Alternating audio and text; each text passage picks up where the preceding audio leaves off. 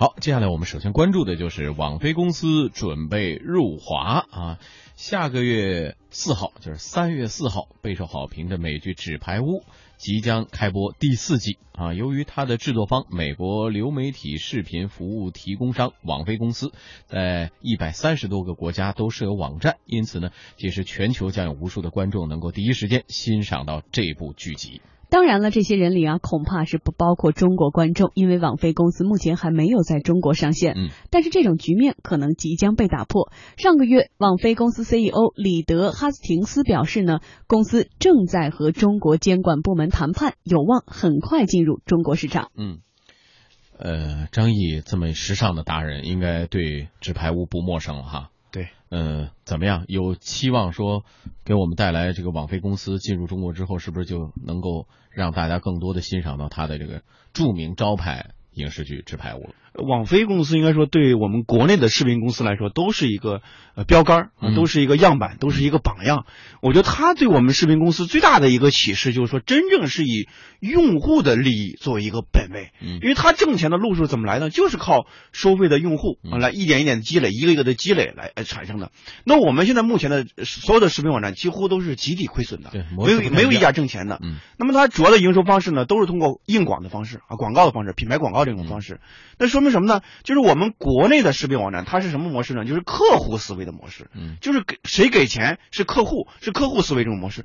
客户思维的模式和用户思维模式是完全不一样的。真正我们现在讲的互联网思维，互联网思维的核心其实还是用户本位。我就举一个例子，你看网飞公司它有一个特别呃独特的一个一个方式啊，就是它可以通过这种隐私观看这种模式。嗯是吧？比如说，哎，刚才我在上节目之前用张耀的那个电脑看了一个 看了一个片儿啊，然后呢，但其实我不想让他看到 嗯，但是如果用网飞的话，他那你看不到他那个浏览的记录，看不到那观赏记录嗯，但是就类似于这样的一些细节，当然这个细节背后它是需要有很多技术的这种支撑的。嗯。那么网飞公司呢，它又研发这样一种技术，就是让更多的时候保护用户的这种浏览和欣赏大片这种隐私。嗯那么这样一这种方式的话，对于我们国内的视频公司的话，更多的时候没有时间、没有精力来照顾这方面，它更多的时候是考虑怎么去实现一个营收的平衡。对，就是怎么去吸引更多的广告业主？怎么个吸引广告客户来我这个网站进行投放？嗯那么所以说之前的时候，这个最初的时候，可能你要免费的，你要你要如果点开免费的话，可能要欣赏长达两分钟的这样一种广告。现在短了，七十七十多嗯七十多秒。这个啊导向啊，嗯跟这个中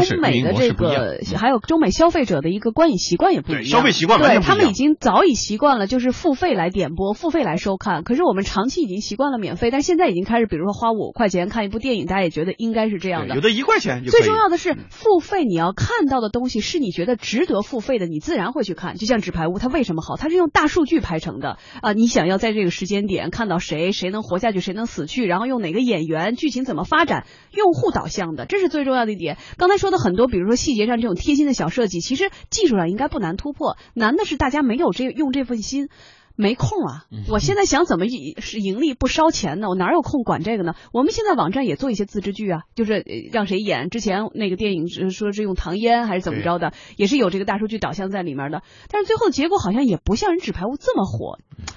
这个网飞公司它比较复杂，对网飞公司，它有很多这种嗯自制剧。我们现在很多视频公司都在学习网飞公司，对对对学的是它的表象，而不是它的根呃根根本。它的表象什么呢？就是我们都在做自制剧嗯啊，做这种烧钱的方式来做这种自制剧。自制剧这个事儿啊，押宝押对了，就可能实现一个很大这种业绩这种提升，但是押宝押不对，可能就大输啊啊那么同时的，这网飞公司对我们最大的启示就是，你真正把你的用户的理念能够建立在互联网公司里面，这其实是视频公司我们国内的视频公司最应该学习的一个方面，就是你的着眼点和你的内容架构和整体这种体系这种设计，真正是一个用户的这种思维嗯。更多时候你应该考虑到用户的体验和感受，他们方面不方面，他们有哪些个性化这种需求。嗯，就是学习的地方有很多，但是总体而言呢，这种比较，因为成长在完全不同的两个生长环境之中，那么国内的呃视频网站和网飞公司嗯肯定有很多差异。我们也给大家来介绍一下，这网飞公司啊，成立于一九九七年，最早它并不是一家目前这种格局的公司，它是一家什么呀？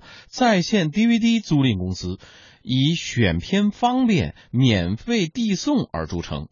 在二零零七年的时候，网飞开始提供流媒体播放服务，向美国的会员提供三种会员服务，一种呢是每月交七点九九美元费用，可以用一台终端来观看标清流媒体内容。每月第二种呢，就是每月交九点九九美元，多两块钱，呃，可以使用两台终端观看高清流媒体内容，每月交纳。十一点九九美元，第三种了，就可以使使用四台终端观看高清及超清流媒体内容。过去四年呢，网飞公司的美国国内流媒体业务累计增长了百分之九十一，海外流媒体业务累计增长百分之五百七十八，而国内 DVD 业务累计下跌了百分之四十三。二零一五年这三项业务的营收分别为四十一点八亿美元、十九点五亿美元和六点四六亿美元。可以看出，用户付费观看视频内容已经成为了网飞公司绝对的主营业务。这与国内的视频网站有天壤之别。嗯，呃，以我们国内的优酷土豆为例吧，二零一四年近四十二亿人民币的营收基本上是来自于品牌广告。同期，网飞公司超过五十五亿美元的收入全部来自付费用户。那么，网飞公司的上帝是付费的会员，那优酷土豆的上帝很明确就是广告主了。由于营收模式雷同，国内的视频网站也被称为是网上电视。但是别忘了，电视向更多观众传输节目的边际成本为零，同时呢，收看人数从一千万增加到一亿，电视台不需要支付更多成本，而视频网站则需要追加服务器和宽带，从而带来天文数字一般的成本。嗯。这个互联网行业有句话叫“羊毛出在猪身上”，很多公司都是这么宣称的。那么很多公司提供免费服务啊，他们觉得有很多其他办法来盈利。实际上呢，到了呃这个视频网站上面，似乎发生了一些我们能看到一些呃不一样之处。最终，嗯，实际上的规律，我们网飞的规则是羊毛就是出在羊身上。对。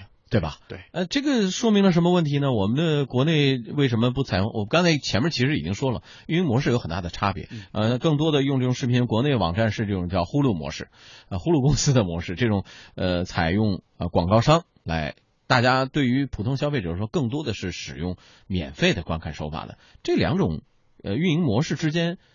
一定能够比较出来差异好坏吗？我觉得也不一定说我们国内的模式就不好啊，它只是两种消费文化。因为我们国内英美的它这种消费的习惯和整体的这种文化环境和我们国内非常不一样。对，那国外它的更重视版权，更重视版权。最初的时候，网飞公司靠什么起家的呢？它是靠就在线上来来租和售，呃，以租为主啊，以这种租售这个呃租这种 DVD 碟片这种方式来起家的。它当年的目标是什么？是追赶 HBO 啊。HBO 是一个做自制剧做的非常好的一个平台，那么当年的时候，他们这个目标就是一定要追赶上 HBO。那么他们的目标是什么呢？就是在 HBO 成为我们之前，我先成为他们。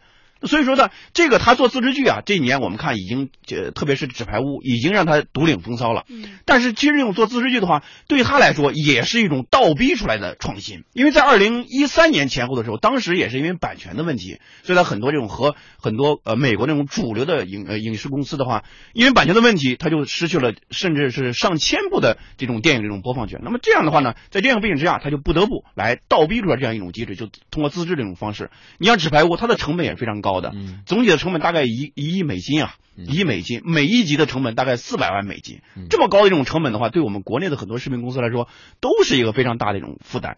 那么很多，你像搜狐也好，还是优酷土豆也好，更多时候在过去这些年里面，已经视频这个行业是一个高度烧钱的这样一种行业。很多时候，我记得当时在搜狐的时候，我们的老板经常讲这个。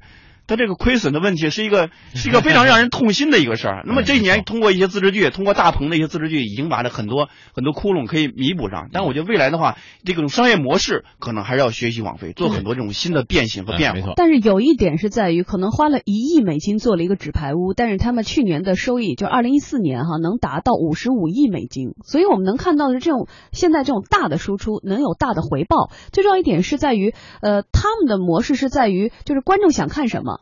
你告诉我，然后呢，我集合大数据做一个你想看的，然后你花钱来看。我们是在于我给你看什么，你就看什么。对，就说明什么呢？它还是这种用户这种思维嘛，就是它一亿美金的这种呃制作成本，最后呢大概迎来了四个多亿的这种四亿美金左左右的这种总体的这种，它不叫票房，就是呃回回报嘛，就是会员这种收入。所以说一定是基于用户这种思维，我们更多的时候还是广告客户这种导向，甚至为了迎合广告客户，在我们的视频网站里充斥着很多为广告客户定制的一些。东西啊，一些微电影啊这种东西，那你看完之后还很明显就是一个广告片儿。我们不是一个内容本位，更不是一个用户消费本位的这样一种视频的这种走向。